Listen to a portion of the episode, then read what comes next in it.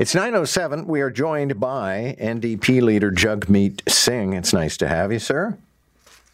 Great to be on the show again, sir. I don't. Well, you probably weren't listening. You're probably doing another interview, so I'll let you know. We were having a, a roundtable here, and one of the things we agreed on is that homelessness and housing are basically the same file, and they come together today. I think in Toronto because Justin Trudeau is meeting with Olivia Chow. Sean Fraser is here, and we have this uh, shelter that's adding 240 beds for the rest of the winter. You've actually written a letter to the Prime Minister about the refugee crisis. What did you tell him? Well, one of the things that that we wanted to clarify, first of all, is that, that we all saw those images of, of, refugees on the streets in Toronto, and to put that into context, refugees are already fleeing some of the worst conditions imaginable. They're fleeing persecution, they're fleeing imminent threats of death, and we do our part to say we're going to welcome some refugees to our country. And the responsibility is on the federal government to ensure that the folks that come here have somewhere to stay and instead of ending up in a supported situation, they end up on the streets in a country where they may not know the language, have no friends or connections here.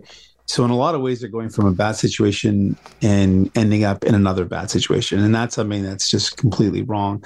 And so, uh, the city of Toronto has said that the Liberal government's promised to come up with some support to deal with what is very much and very clearly their responsibility. And they have not. So, that's the ask of Mayor Chow.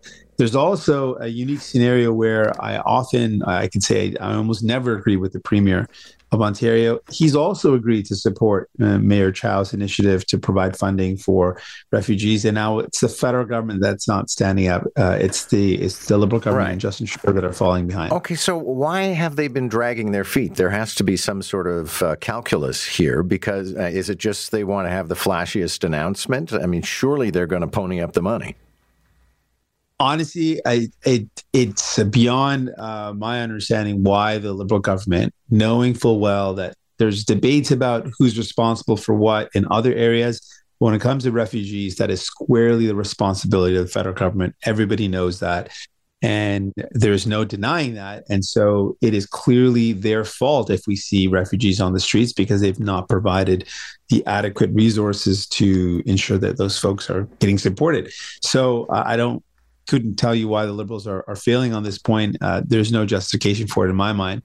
And uh, so that's why I'm I've been raising the alarm bells. Wrote the letter. I'll be touring some of the the churches that are actually stretching themselves very thin financially. They don't have the budget to do these things, but out of their generosity in this time of the year where we know the temperatures, while still mild, are much more uncomfortable than in the summer in terms of someone being on the streets uh, we, we want to we we wanted to see how how things are in those shelters. So I'll be going there to raise more awareness about how dire things are. What is the nature of your collaboration with the government? And I ask that because I have sources who have told me what the prime minister plans to announce today. Does he tell you about that before it happens? No, uh, when it's related specifically to elements that we've negotiated and are written down, those things we we have very close collaboration. So that's why we're well aware of where we're at on things like the dental care. That was something we, we fought for, the Liberals had voted against, and we were closely apprised of updates. So we knew when we were getting close to the rollout happening, and we're very proud that we made that happen. Outside of those specifically negotiated items, we, we don't have uh, any heads up or, or tips on what's going on. And inevitably, I have to ask you the question you're probably asked all the time. I think I ask you every time we talk. If you are not satisfied with what this government is doing, why don't you, you know, withhold your support? Well, there's there's lots of ways to express dissatisfaction, and for me, the the guiding principle is if we can continue to use the power we have with just 25 seats in the House of Commons to force this government to work for people, then we're going to do that. And we've been achieving some significant results as uh, taking that taking that path. We've been able to get dental care. We were able to double the GST rebate. We got legislation to lock in that childcare funding. We were able to get a sustainable jobs bill that includes workers at the table before it was just industry and government. Now we've got workers there.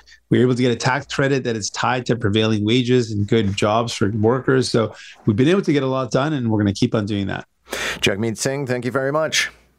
Thank you, sir. Jagmeet Singh is the leader of the federal NDP.